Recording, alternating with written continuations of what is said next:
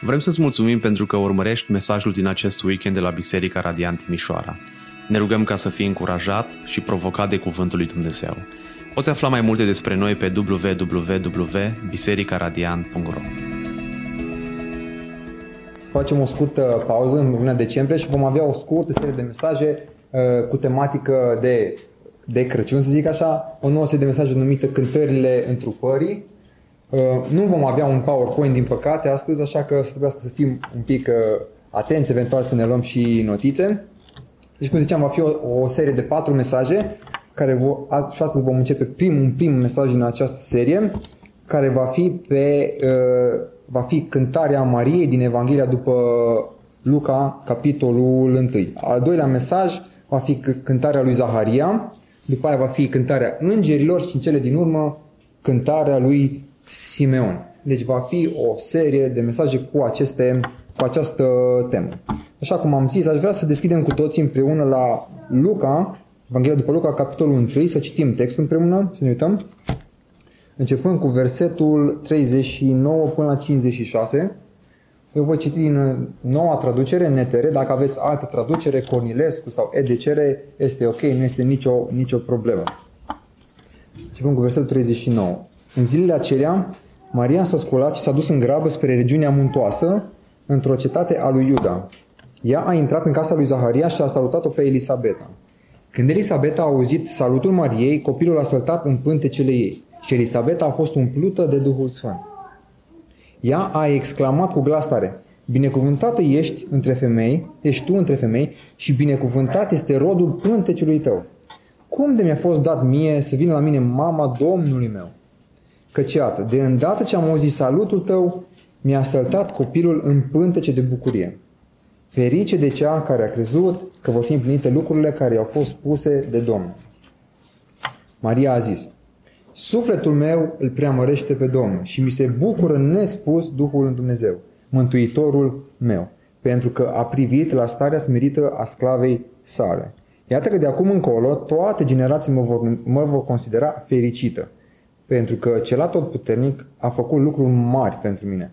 Numele Lui este sfânt.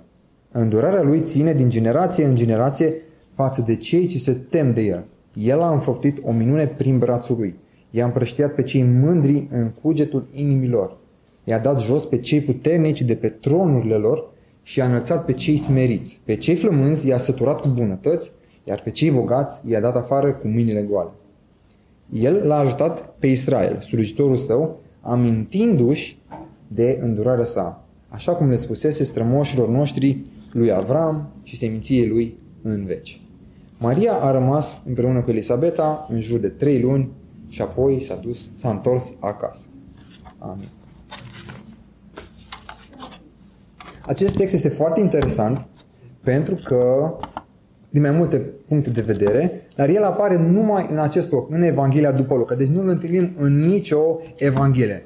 Uh, doctorul Luca are cea mai consistentă, cea mai largă, cea mai amplă descriere a nașterii, a nașterii Domnului. El oferă cel mai mult spațiu și scrie cel mai mult despre evenimentele premergătoare nașterii și de după naștere. În Evanghelia după Ioan, de exemplu, nu avem nimic despre naștere, nașterea fizică a Domnului Isus, și nici în Evanghelia după Marc. Acești doi evangeliști nu consemnează nimic legat de acest eveniment, doar în Matei mai apar anumite consemnări legate de, de, de naștere.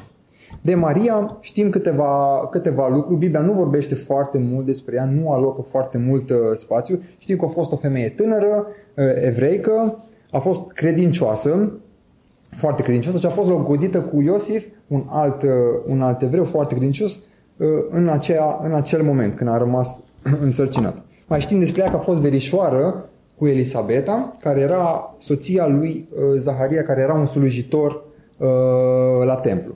Am zis acest context ca să ne facem idee despre, ce, despre cine o să vorbim mai departe și asupra căror persoane ne vom îndrepta atenția.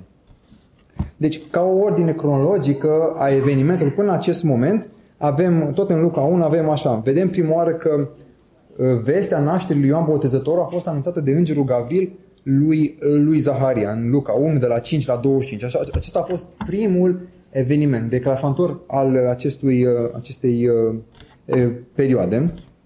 Apoi vedem, tot îngerul Gavril o anunță pe Maria de nașterea lui Mesia, din, în Luca 1, de la 26 la 38. Deci acestea au fost primele două evenimente înainte de întâmplarea despre care noi vom vorbi astăzi, și anume vista la Elisabeta și cântarea Marie. Și ca să ne fie mai ușor de parcurs și de urmărit pe text, și pentru că textul este foarte lung și încărcat, să zic, am împărțit în două părți. Prima parte vom discuta despre când Maria merge la Elisabeta și în a doua parte ne vom uita mai îndeaproape la cântarea, cântarea Mariei.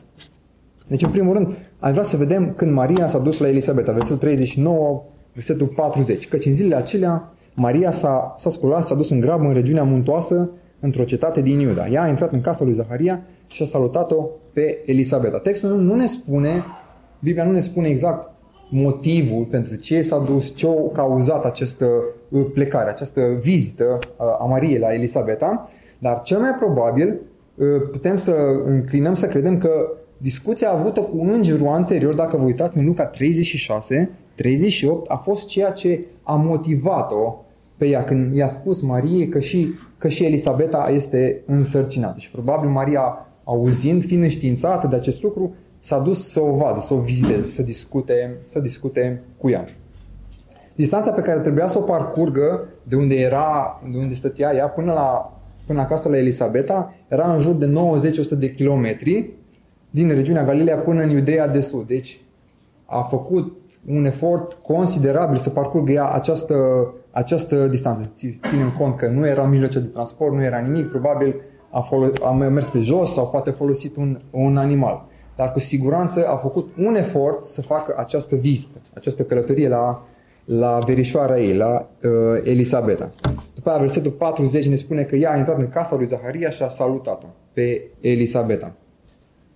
Când Elisabeta a auzit glasul Mariei, salutul Mariei, versetul 41, copilul a sătat în pântecele ei și Elisabeta a fost umplută cu Duhul Sfânt. Cu siguranță, Elisabeta, când a văzut-o pe Maria, a fost cuprinsă de bucurie, de entuziasm, să o vadă sau să o revadă și că această întâlnire a fost pentru ea cu siguranță ceva deosebit, cu totul, uh, cu totul special, ținând cont de faptul că și Elisabeta a rămas însărcinată cu Ioan Botezătorul la o vârstă înaintată, ceea ce putem spune că a fost o minune și a fost cu adevărat o minune. Și Maria a fost însărcinată cu, cu Mesia, fără, fără să-l cunoască pe Iosif. Dar aici apare o expresie foarte interesantă pe care aș vrea să o ne uităm mai îndeaproape, pe care aș vrea să insist puțin să ne uităm la ea. Și anume, unde spune că Elisabeta a fost umplută cu Duhul Sfânt. Ce este această umplere cu Duhul Sfânt? La ce se referă? Cum, cum o putem înțelege? Ce este umplerea cu Duhul Sfânt? Această expresie, când o întâlnim în Biblie sau când o vedem atât în Vechiul Testament, cât și în Noul Testament, în Vechiul Testament, poate o întâlnim sub alte cuvinte, sub altă formă, dar în Noul Testament, când o întâlnim, vrea să însemne și semnifică următorul lucru, că o persoană, anume, a primit o împuternicire, o binecuvântare, o putere de la Dumnezeu, direct de la Dumnezeu, ca să slujească. Să slujească într-o anumită chemare, într-o anumită chestiune practică, uh, clară. Și vedem acest lucru în fapte 4, 4 cu 31. Și vreau să citesc versetul. Spune că după ce s-au rugat, locul unde erau adunați s-a cutremurat și toți au fost umpluți cu Duhul Sfânt. Toți. Și au început să vestească cuvântul lui Dumnezeu cu îndrăzneală. Vorbește despre, despre primii apostoli, biserica primară.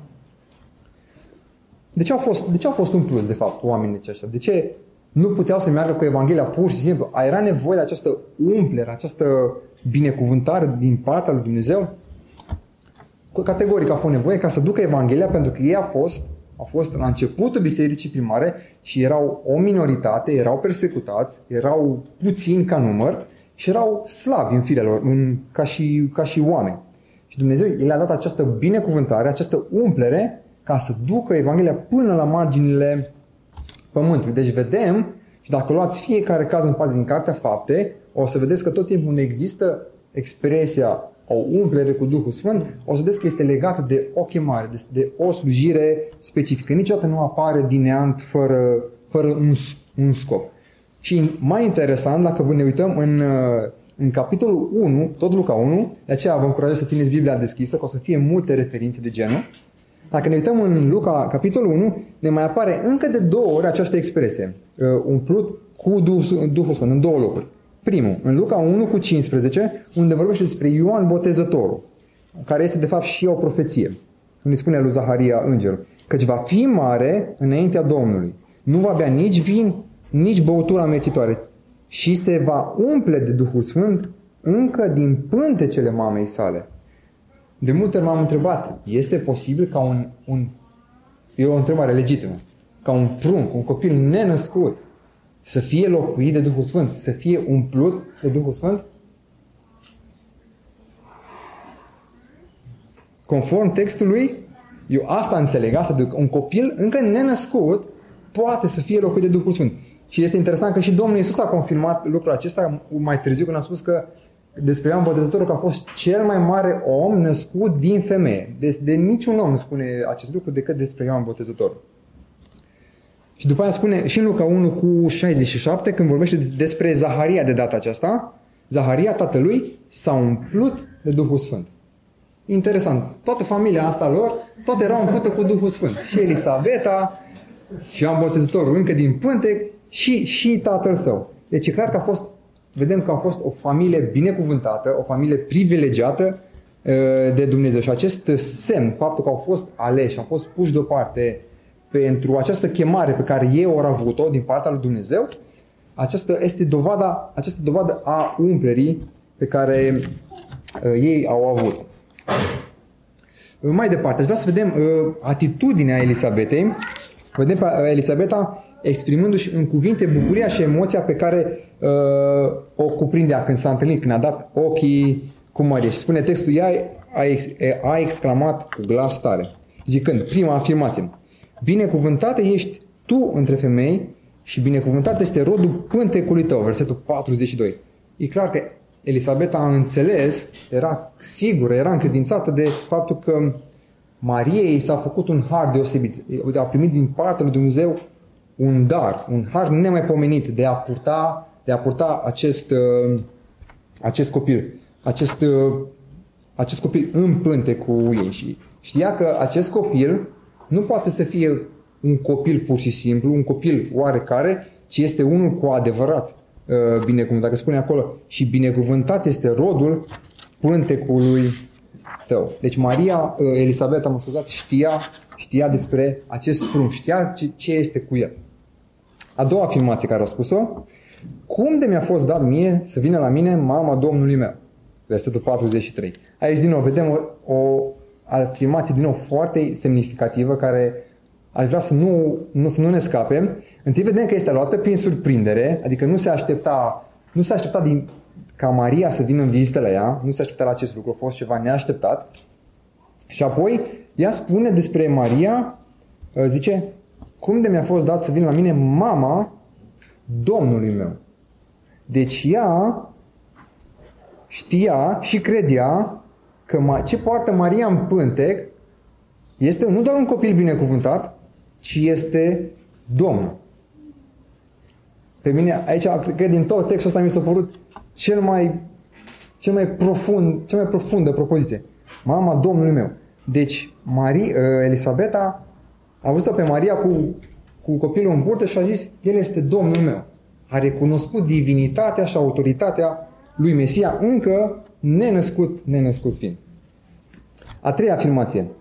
Căci iată de îndată ce am auzit salutul tău, mi-a săltat copilul în pântece de bucurie. Această expresie mai apare, mai apare și în, în versetul anterior, dacă ați văzut, în uh, versetul 41, unde spune că a săltat copilul Uh, în pântec, cred că acest verset nu, nu cred că trebuie interpretat într-un mod literal, ad literam, în sensul că copilul în pântec nu a știut că se întâlni cu ea și pur și simplu a făcut salturi în asta. Cred că a fost pur și simplu o, este o metaforă, categoric este o metaforă și cumva a vrut să zică faptul că um, Elisabeta cu toată ființa ei s-a bucurat de această întâlnire, de această întâlnire cu Maria și cu pruncul ei. Și cumva toată ființa ei a fost cuprinsă de a săltat de bucurie. Cred că asta este cea mai plauzibilă explicație. Așa patra afirmație și ultima care o face Elisabeta, ferice de cea care a crezut că vor fi împlinite lucrurile care au fost spuse de Domnul. Versetul 45. Elisabeta, clar, considera pe Maria ca fiind o femeie privilegiată, binecuvântată și fericită, pentru că prin ea se împlineau anumite promisiuni, anumite lucruri pe care Domnul le-a spus în, în vechime. Deci putem deduce de aici faptul că Elisabeta cunoștea, cunoștea cât de cât, sau spre foarte bine, cunoștea mai multe promisiuni sau profeții din Vechiul Testament legat de Mesia. Ce mai probabil știa și Isaia 9 cu 6, că ni s-a născut uh, un prunc. Vedem așadar că în Elisabeta că avea o credință deosebită, o credință foarte mare. Ea a fost printre primele persoane care a crezut în, în Domnul Isus întrupat. Cel mai probabil Maria a fost prima care a crezut în, Domnul, în Isus Hristos ca fiind Mesia, Mântuitorul, probabil după aia Iosif și după aia cel mai probabil uh, Elisabeta a fost a treia persoană care a crezut în, în Isus, în, în uh, Mesia, nenăscut fiind. Deci ele au crezut în Hristos, el nenăscut fiind. Și sunt alți oameni astăzi care se uită în urma la istorie, citind despre Isus Hristos, citind despre biserică și tot nu cred. Și acești oameni au crezut în El pe când nici măcar nu era, nu era născut. Și astfel ne amintim și de clasicul episod când s-a întâlnit Domnul Isus cu ucenicii la o săptămână după înviere în camera de sus, când erau toți acolo și vine și Toma într-un final și spune Toma, i-a zis Iisus, pentru că m-ai văzut, ai crezut. Dar ferice de cei care n-au văzut și au crezut. Ioan 20 cu 29. Deci Domnul Iisus vrea să spună că cei care cred în mine, ferice de ei. Dar care, care m-au văzut și cred, ferice de ei. Dar care nu m-au văzut și cred, mai ferice de aceștia care, care cred. Și cred că aici este un principiu foarte important pe care ar trebui să-l ținem cu să-l știm, și anume că, la fel cum mândria merge înaintea căderii, este ca o lege în fizică, deci, uh, și această, acest lucru, la fel cum mândria merge înaintea căderii, tot astfel și credința merge înaintea fericirii, merge înaintea bucuriei. Aceea când ai credință, aceasta duce, duce efectiv la o, la o bucurie, la o fericire și la o, la o pace lăuntrică, ceea ce vedem că Elisabeta a avut. Și legat de această credință, cum putem avea această credință? Cum putem dobândi această credință? Învățătura pe care Pavel ne prezintă în epistolele sale legat de credință, de fapt, el spune mai multe învățături, dar aș vrea să ne uităm la una din ele, și anume că spune Pavel, nimeni nu poate să spună că Isus este Domn, adică ce o zis Elisabeta, că pruncul este Domnul, nimeni nu poate să spună că Isus este Domn decât prin Duhul Sfânt. 1 Corinteni 3, 12 cu 3. Deci este un principiu clar, absolut, nenegociabil al Scripturii. Nimeni nu poate să mărturisească că Isus este Domnul, că este Mesia, decât dacă are Duhul Sfânt. Nimeni nu poate să facă acest lucru omenește, omenește vorbind.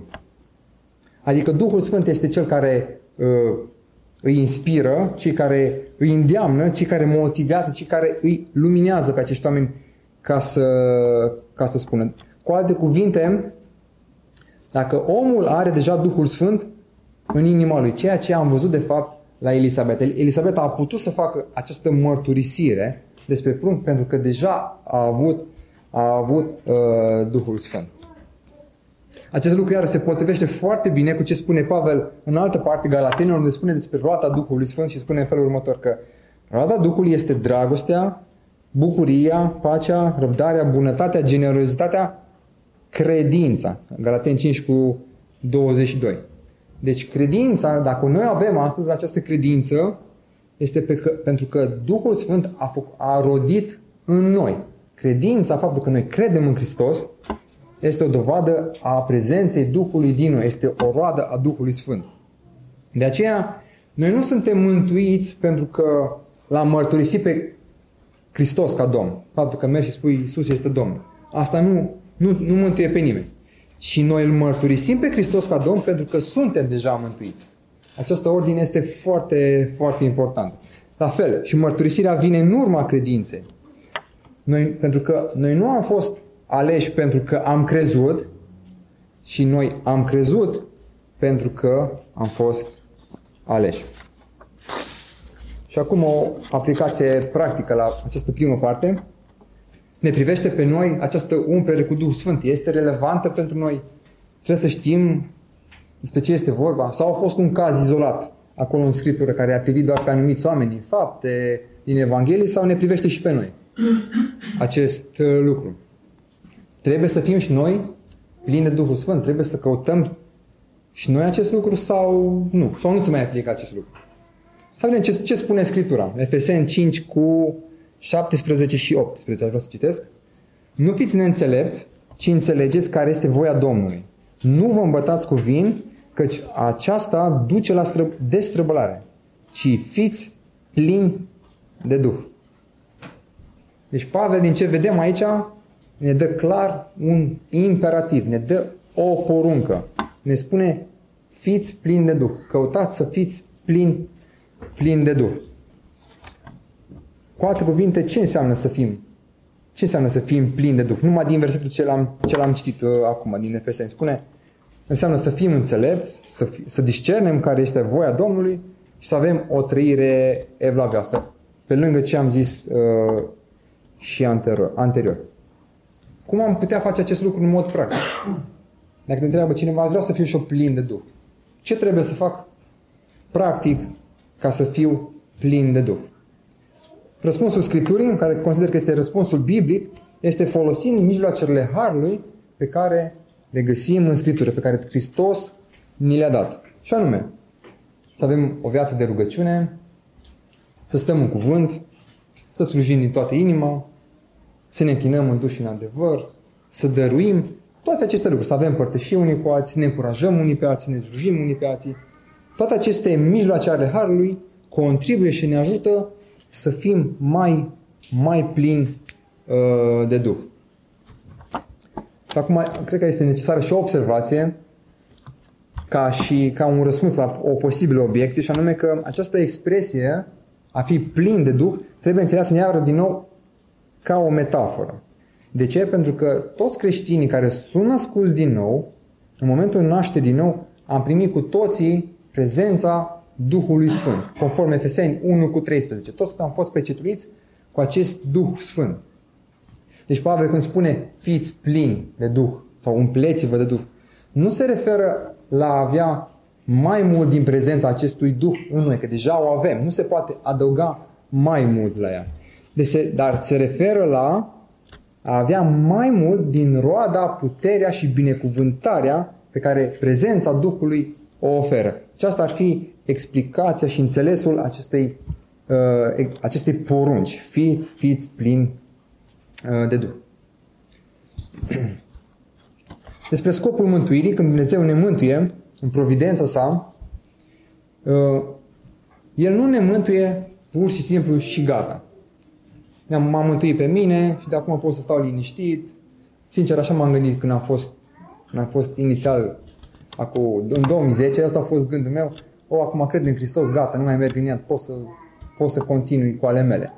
Dar, dar vedem că Scriptura sub nicio formă nu ne lasă loc de această înțelegere. Ci Dumnezeu când ne mântuie, ne mântuie pentru ceva mai mare, pentru ceva mai mult, pentru ceva care urmează.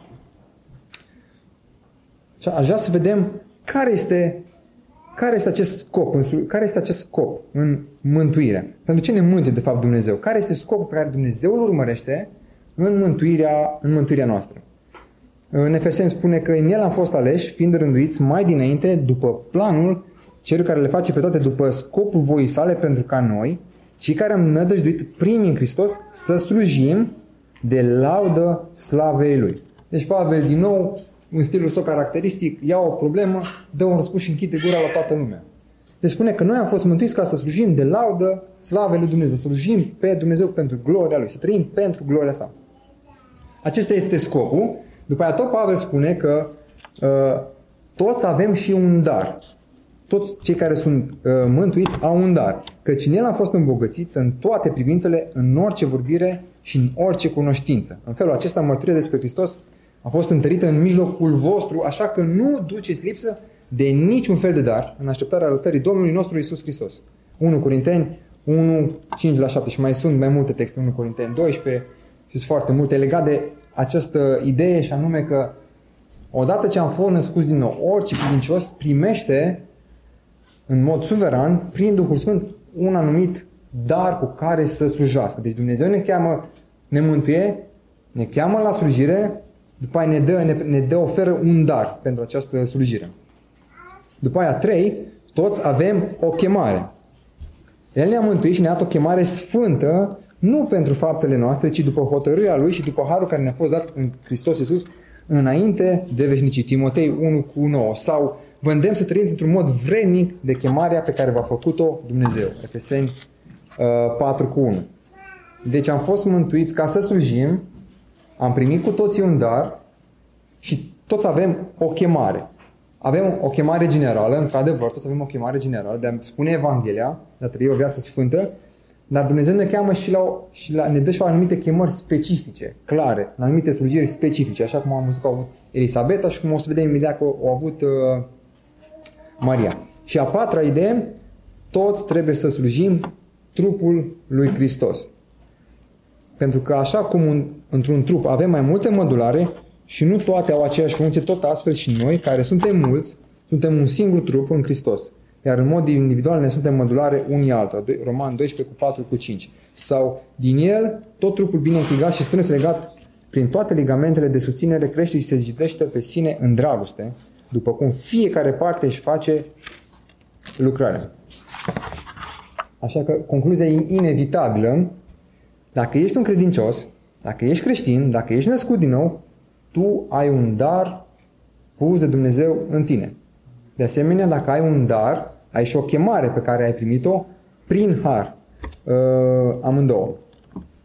Și acum, înțelegând aceste lucruri, ai vrea să ne gândim, ai vrea să te gândești, fiecare în dreptul lui să se gândească și vreau să pun câteva întrebări de, de cercetare.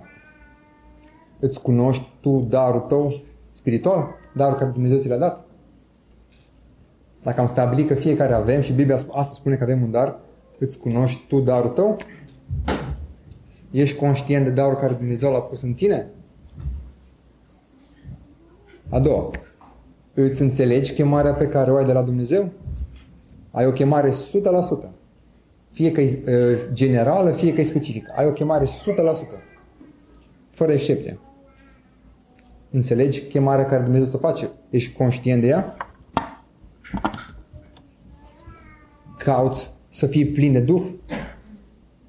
Te străduiești să împlinești acest pasaj din Efeseni 5 unde spune căutați fiți plini de Duh? Și ultima, slujești tu Biserica lui Hristos potrivit cu chemarea și darul pe care tot Hristos le-a pus în tine prin Duhul Sfânt? Sunt niște întrebări bune, știu, și eu mă gândesc foarte des la ele și de multe ori uh, simt că pic, pic acest test. De aceea, un alt principiu foarte important e că Dumnezeu nu ne dă o chemare potrivit cu puterile pe care noi le avem, puterile noastre, ci ne dă o putere care este potrivită cu chemarea Lui. Deci Dumnezeu nu ne cheamă să facem ceva ce putem noi neapărat să facem, deși nu putem să facem nimica, ci El ne dă o putere care să fie potrivită cu chemarea Lui. Adică El calibrează cumva darul cu chemarea și cu slujirea, le potrivește în așa fel încât să, să funcționeze, să meargă, să se întâmple acest lucru. De ce spun asta sau de, de ce cred chestia asta? Pentru că tot Pavel spune că darurile și chemarea lui Dumnezeu nu se schimbă. Din nou, Pavel, același tip, categoric, absolut, el imediat închide. Darurile și chemarea lui Dumnezeu nu se schimbă. Adică când Dumnezeu dă un dar sau dă o chemare, aia o dă și rămâne, nu se schimbă. Roman 11 cu 29 este referința. Și că sunt încredințat că acela care a început în voi o lucrare bună o va desăvârși până în ziua lui Hristos Iisus. Asta e și o promisiune și o garanție în același timp, și anume că Dumnezeu a pus în noi acest dar, în mod sigur, uh, această chemare le-a pus împreună, după aia ne, ne asigură că aceste daruri nu ni le dă pentru un an, doi, după aia gata, ți-l iau înapoi, ai darul cântării la pian, după trei ani nu mai ai darul, sau darul predicării, se pierde. Nu e așa. Orice dar care Dumnezeu ne dă, rămâne, nu se schimbă și nici chemarea. Și după aia ne asigură că când Dumnezeu aceasta a început această lucrare, El o desăvârși, o va desăvârși până în ziua lui Hristos Iisus. Adică Dumnezeu ce lucrare vrea să facă prin tine, în biserica în care te-a așezat, El o va duce la bun sfârșit. Asta este un motiv de laudă și de, de bucurie care, la care ar trebui, cred că, să medităm foarte mult. Acum vreau să mergem mai departe la cântarea Mariei, a doua parte din mesaj. Am trecut, așa, n-am intrat foarte în detaliu pe la mai multe, pe la multe subiecte, ci am încercat cât de cât să survolez așa o imagine panoramică asupra acestui pasaj și am încercat să explic termenii cheie pe care i-am uh, văzut în această primă parte a întâlnirea cu Elisabeta. Acum vreau să mergem la a doua parte, unde începe cântarea Mariei, de la versetul 46. Întâi de toate vedem că Maria laudă pe Dumnezeu pentru ce a făcut El pentru ea. Versetul 46-49. Vedem acest imn al Mariei care am zis că în mai multe locuri unii denumesc Magnificat. Aceste imnuri au și anumite, nu, anumite titluri în limba latină date care mai circulă. Și vedem că acest, această cântare a Mariei seamănă foarte bine dacă vă uitați dacă aveți timp să vă uitați în 1 Samuel 2, de la 1 la 10, cu, cu rugăciunea Anei cântarea Anei din, din 1 Samuel 2. Există foarte multe chestii similare, cel puțin de esență, de, de învățătură. Și nu-i de mirare pentru că contextul era similar. Ana a rămas însărcinată având un prunc care era promis pentru slujire la o vârstă, o vârstă înaintată.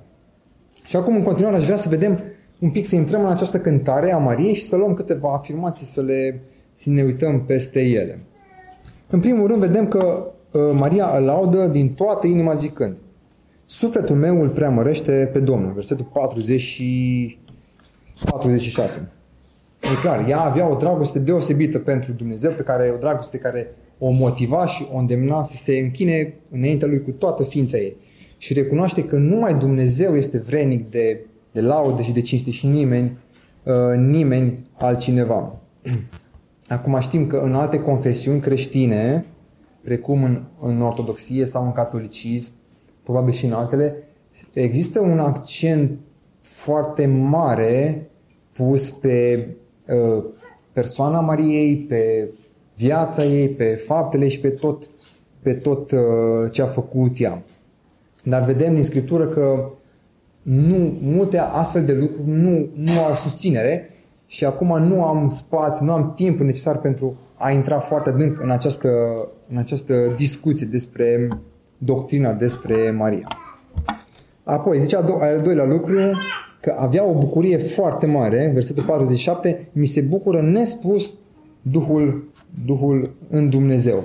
Închinarea pe care o aducea lui Dumnezeu uh, i-a umplut in, ființa, Duhul de, de bucurie, de pace, referindu-se aici cu sensul la toată ființa ei era cuprinsă de bucurie și de pace atunci când, când uh, se, china, se închina înaintea lui Dumnezeu. Și vedem că această bucurie întotdeauna duce și generează un fel de bucurie. Închinarea, această închinare duce tot timpul la o bucurie lăuntrică, o pace, o pace lăuntrică pe care o avem când ne închinăm.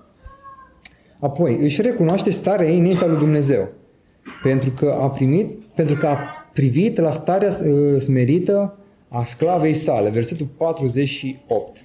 Maria a fost un om ca noi oricare. A fost un om, o persoană, o femeie care s-a născut în păcat și a fost mântuită prin har, prin credință, așa cum noi am fost mântuiți.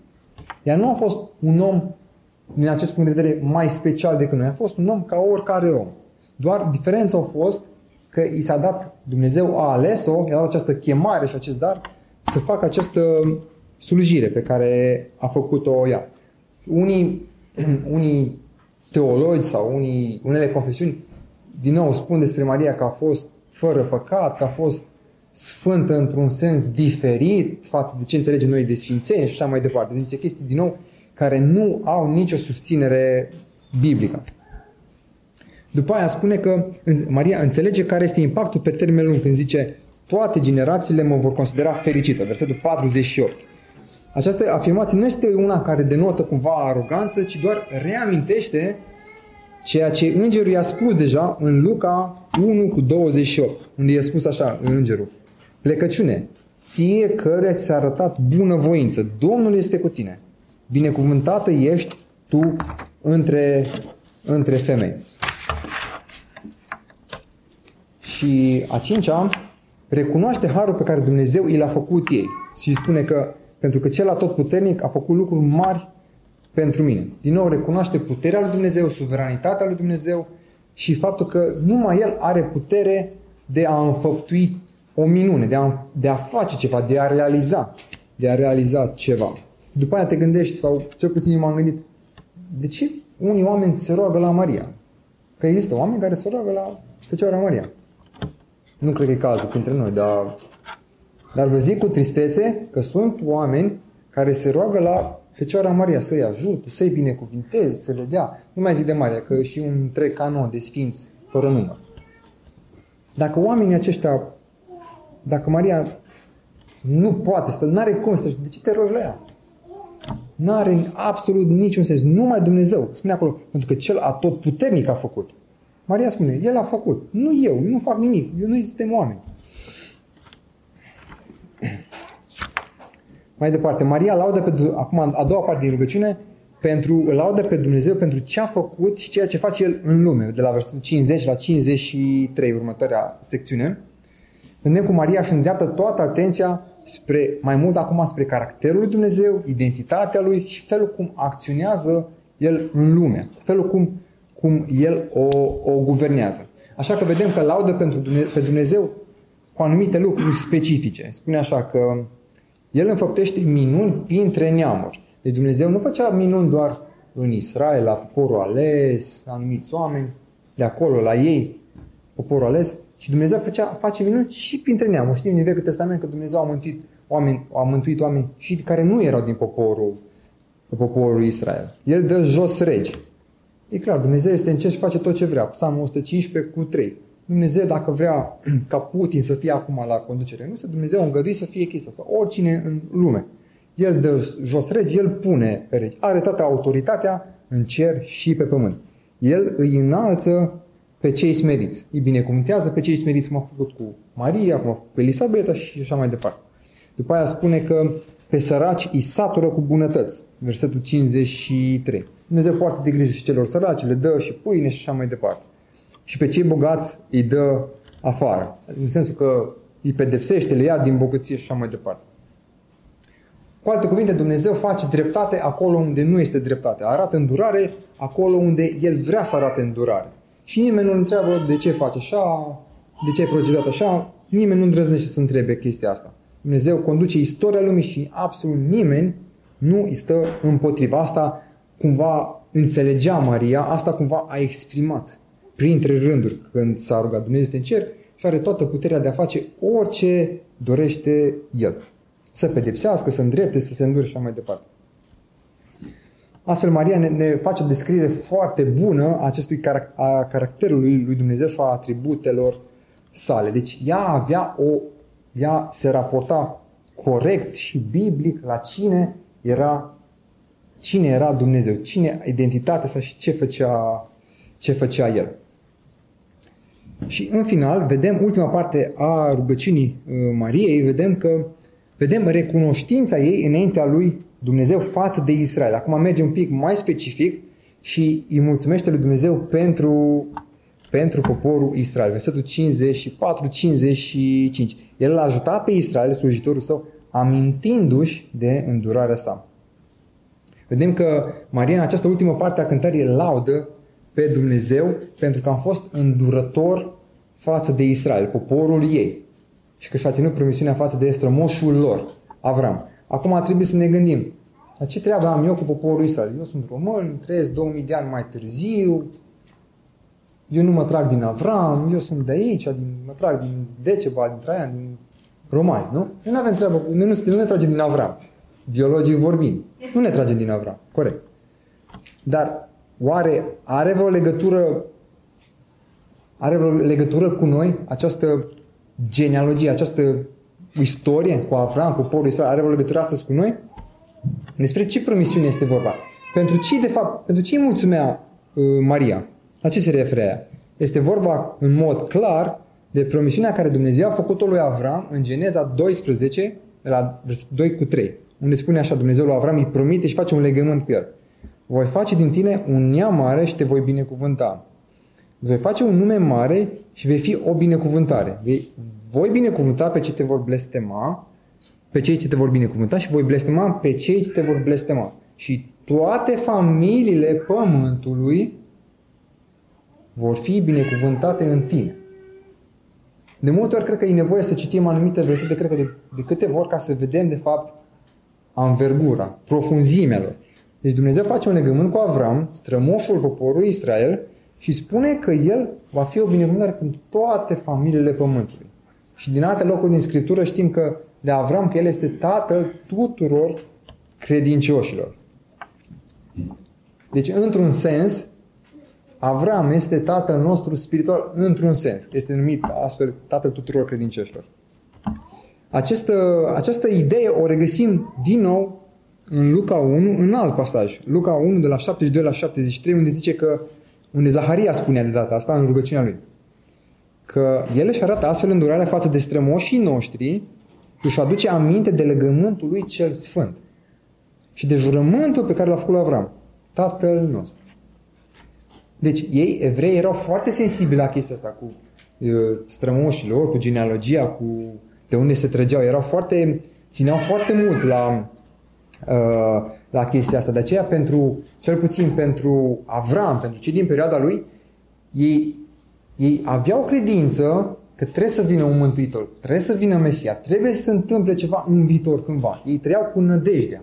Ei au murit în această nădejde, cum citim în Evrei, de exemplu, Evrei 11. Ei priveau în viitor spre Hristos. Maria, Elisabeta, Iosif, Zaharia și toți de atunci ei priveau în mod direct la Isus. Le aveau în fața lor, sub ochii lor. Și noi astăzi, noi privim în urmă spre ei. Noi nu privim în viitor, că deja Hristos a venit, s-a născut, a murit și a înviat. Deci noi privim în trecut, în urmă, la, la Hristos. Aceasta era de fapt promisiunea, legământul cu Avram era de fapt promisiunea noului, noului legământ în care noi suntem astăzi și pe care noi astăzi l-am celebrat în timpul cinei Domnului. Ne-am, ne-am amintit în mod simbolic de trupul Domnului care s-a frânt și de sângele care s-a scurs. Deci împlinirea promisiunii la Avram a fost în Hristos, în moartea și învierea sa, în noul legământ în care noi ne aflăm astăzi. Deci, Avram, promisiunea lui legământului ne privește pe noi în mod direct, absolut, fără nicio, nicio discuție.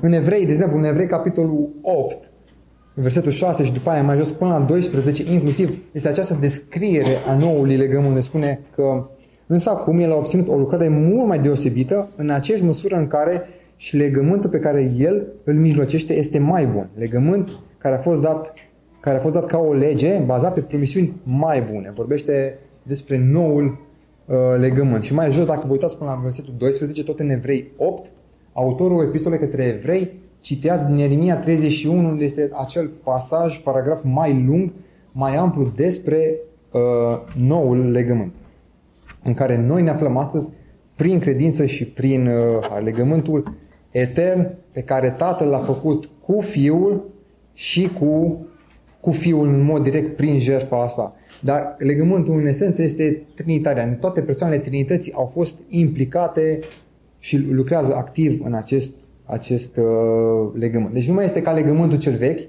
care a fost făcut între Dumnezeu Tatăl și poporul Israel. De aceea nu a fost, nu a putut să fie ținut.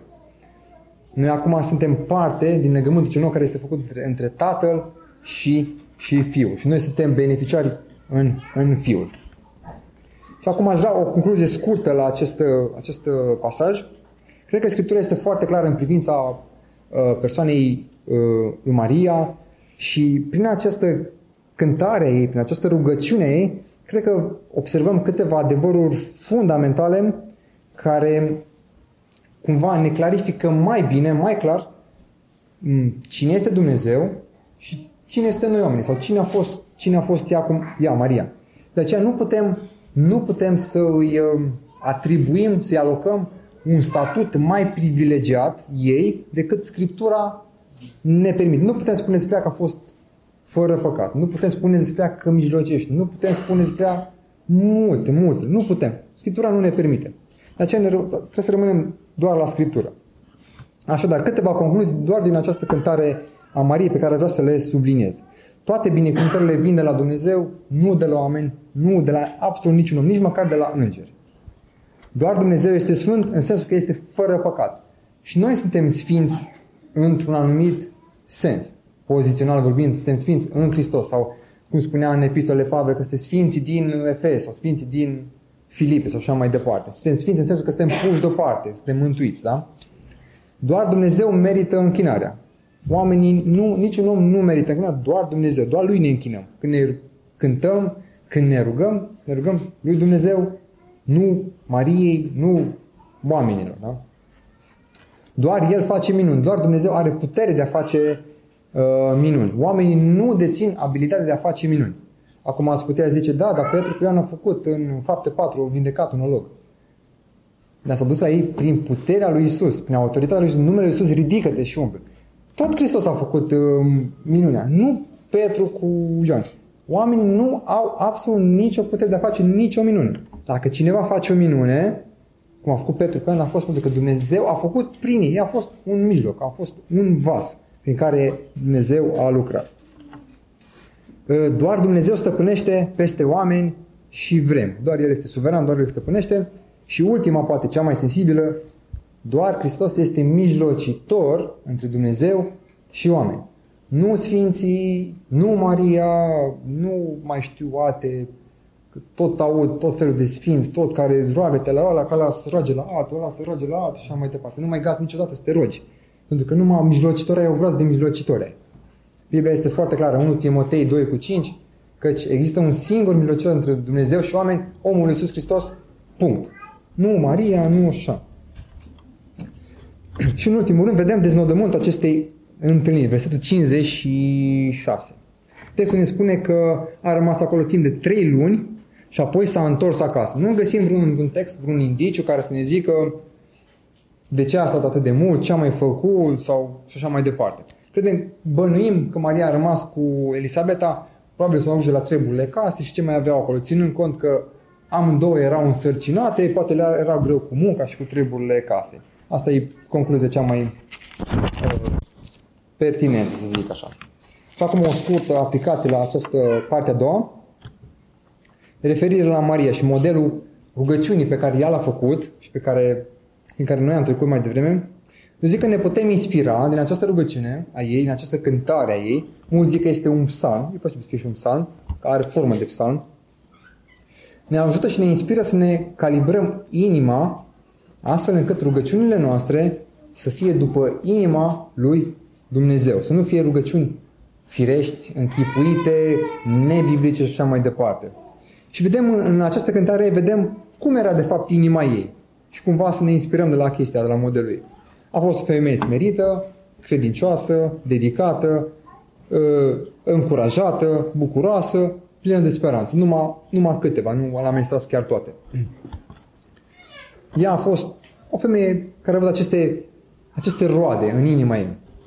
Și acum, așa cum v-am întrebat în prima, la prima aplicație, cum este inima noastră? Cum este inima ta? Când te gândești la inima ta, este una smerită? Este una credincioasă? Este inima ta dedicată? Este o inima ta una care este încurajată și care oferă încurajare? Este inima ta plină de bucurie? Este inima ta plină de speranță? Sau o zici, eu sunt un pic smerit, eu sunt un pic bucuros, un pic din fiecare. Da, trebuie să ne gândim mereu la aceste lucruri, cumva să ne analizăm mereu în lumina, în lumina ceea ce vedem în, uh, în Scriptură. Aceea trebuie să ne calibrăm mereu inima, gândul, ființa pe ceea ce Scriptura ne spune. Și mai exact pe Hristos, pe identitatea Lui, pe lucrarea Lui și pe ce a făcut pe, uh, pe Hristos. Și după aia vreau să întreb, când te rogi, rugăciunea ta este după voia lui Dumnezeu? Sau când te rogi, ceri lucruri care nu, este, nu sunt după voia lui Dumnezeu. Ioan spunea foarte clar în 1 Ioan 5 cu 14, aceasta este îndrăzneala pe care o avem înaintea lui. Dacă cerem ceva după voia lui, el ne ascultă. Deci Dumnezeu ne ascultă numai când cerem ceva după voia lui. Sau când, de exemplu, e valabil și cu închinarea. Dacă ne închinăm după voia lui, el primește. Dacă nu te închini după voia lui, cum Dumnezeu îi place sau cum Dumnezeu prescrie, Dumnezeu nu primește. Dacă slujești care, cum nu-i după voia lui, Dumnezeu, din nou, nu primește această jertfă, această slujire a ta. Uh, și, sau închinarea ta este în duș și în adevăr. Spunea uh, Domnul Iisus în Ioan 4, adevărați închinători se vor închina Tatălui în duh și în adevăr, căci astfel de închinători caută Tatăl. Așadar, rugăciunea, când ne rugăm, rugăciunea nu este menită, mulți se roagă așa, rugăciunea nu este menită să schimbe voia lui Dumnezeu. Dumnezeu are un plan, are ceva stabilit, da, mă încred în planul lui Dumnezeu, dar, Doamne, fă să nu fie așa. Doamne, mă încred în planul Tău, dar nu fă să fie așa. E, e o contradicție să zici chestia asta. Doamne, mă cred în planul Tău, dar, Doamne, nu vreau să se întâmple chestia asta. Dar e, asta nu e rugăciune, e, e absurd. Rugăciunea noastră când ne rugăm trebuie să fie o rugăciune a smereniei, a inimii în care acceptăm orice stabilește Dumnezeu, orice îngăde Dumnezeu, orice este voia Lui, aia, dacă mâine află că am o boală terminală și nu mai am, mai am de o lună de trăit, Doamne, fă să schimbă, fă. Clar că mă rog pentru vindecare. Dar înainte, înainte de orice, accept voia Domnului. Mă rog, după voia Lui, Doamne, facă-se voia Ta. Cum crezi tu că e mai bine pentru viața mea? Deci rugăciunea nu este minte să schimbe voia Dumnezeu, că oricum nu se va schimba, oricât te-ai rugat tu să fie ce vrei tu să se întâmple, nu se va schimba. Ci ea este mit să ne schimbe pe noi, să ne schimbe inima noastră. De aia ne rugăm. Nu să schimbăm voia lui Dumnezeu, ci să ne schimbăm pe noi, să ne smerim pe noi. Un exercițiu pentru, pentru noi. Așa că dacă nu te poți ruga Domnului cu bucurie, dacă, dacă nu te poți închina din toată inima ta, dacă ai anumite blocaje, anumite rețineri, cercetează, te vezi ce te reține, ce este acolo ce nu îți permite să te închini cu, cu bucurie, vezi ce te apasă, vezi ce te frământă și alungă această, această piedică din calea ta. La fel cum, spunea, cum spune Scriptura în Luca 10, să iubești pe Domnul Dumnezeu, cea mai mare poruncă, să iubești pe Domnul Dumnezeu din toată inima ta, cu tot sufletul tău, cu toată puterea ta și cu toată mintea ta, la fel putem spune și în dreptul rugăciunii sau închinării. Roagă-te cu toată inima ta, cu tot sufletul tău, cu toată puterea ta și cu toată mintea ta. Nimeni, nimeni nu se poate ruga numai cu inima. Eu simt acum să mă rog și gata. Simt și... Dar nu știu ce să fac. Sau eu mă rog numai cu mintea, zic numai niște cuvinte înțelepte, dar nu simt nimica. Iar, din nou, e absolut, când ne rugăm, Trebuie să ne rugăm cu toată ființa noastră, să punem pasiune, să punem gândire, să punem putere, să punem ființa noastră să fie cuprinsă de, uh, de chestia asta. Iar un lucru care a trebuit să-l înțelegem și dacă l-am înțelege ne-ar smeri foarte mult și ne-ar ajuta foarte mult în umbrarea noastră, este următorul. Dumnezeu nu are nevoie de noi. Dumnezeu nu are nevoie de tine, de mine, nu are nevoie de nimeni, nu are nevoie nici de biserică. Dumnezeu putea să facă evangelizare în toată lumea într-o secundă și toți eram în cer acum.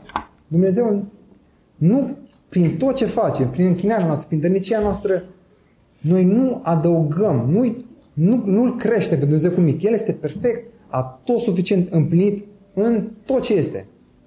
ce ne gândim, ce ne întrebăm, logic, nu? De ce? De ce mai facem aceste lucruri? De ce mai dorim? De ce mai ne rugăm? De ce ne închinăm? Dacă Dumnezeu, de fapt, nu se schimbă cu nimic faptul că eu mă rog azi, faptul că eu predic astăzi. De ce facem toate chestiile astea? Răspunsul nu, e, nu poate să fie decât următorul.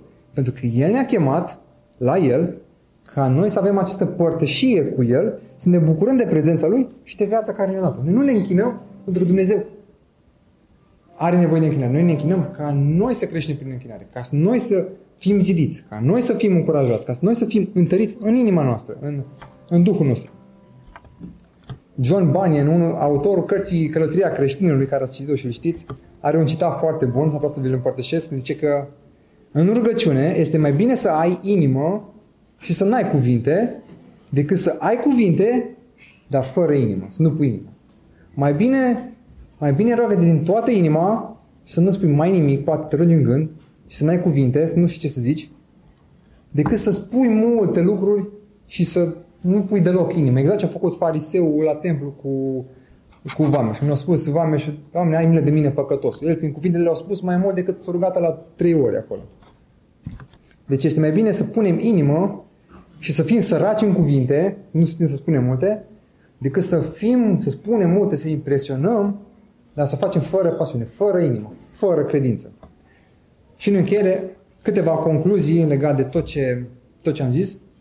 În fapt, este clar. E clar că Dumnezeu, în decursul istoriei, intervine în mod direct, alege în mod direct, echipează, protejează în chip supranatural și binecuvântează peste măsură mai mult decât ne putem închipui oamenii pe care El îi alege să-L slujească specific cu darul și chemarea pe care Dumnezeu uh, le-a dat. De aceea ce sărbătorim noi astăzi și luna aceasta, acest eveniment al întrupării Domnului Isus, este important pentru că întruparea este o parte cheie, o parte vitală a Evangheliei în sine, a istoriei răscumpărării. Este o piesă care leagă pe toate împreună.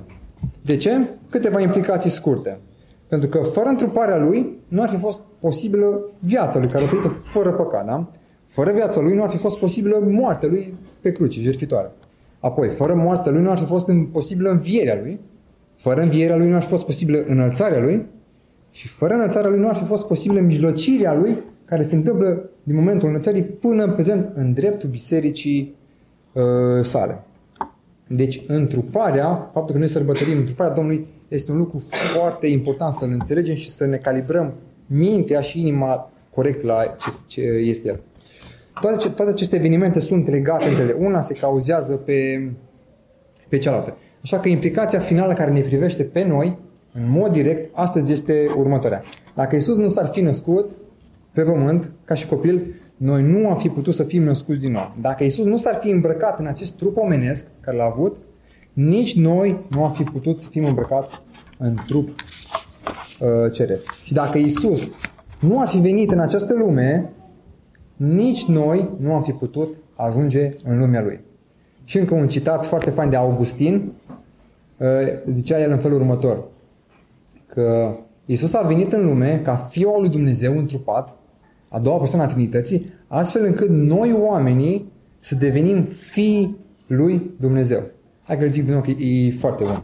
Isus a venit în lume ca Fiul al lui Dumnezeu, astfel încât noi oamenii să devenim fii cu F mic, da? Fiii lui Dumnezeu prin, prin credință. Dacă ar fi să încapsulez toată esența Evangheliei, fraza asta ar fi. Isus a venit în lume ca fiind Fiul lui Dumnezeu, ca noi să devenim fiii Lui prin credință. Și la urma urmei, aceasta este vestea bună despre care cântăm, despre care s-a cântat și la început, pe care ne bucurăm, pe care o sărbătorim în fiecare duminică și anume că Isus a venit în lume, cuvântul s-a făcut trup și a locuit printre noi plin de har și de adevăr. Și din cauza aceasta, datorită exclusiv acestui lucru, noi astăzi putem să credem în El, suntem pecetuliți cu Duhul Sfânt și putem să ne închinăm și să cântăm ce bucurie am în Isus. O viață nouă El mi-a adus. Pentru vecie m-a mântuit și moștenire mi-a dăruit. Dumnezeu să ne ajute pe toți la aceasta să fim încurajați, întăriți și plini de Duh pentru slujirea care ne stă în față, chemarea și, desigur, viața care o mai avem pe acest pământ. Fie că e scurtă, fie că e lungă, să fie o viață care să fie trăită numai și numai pentru gloria și slava lui Dumnezeu. Amin.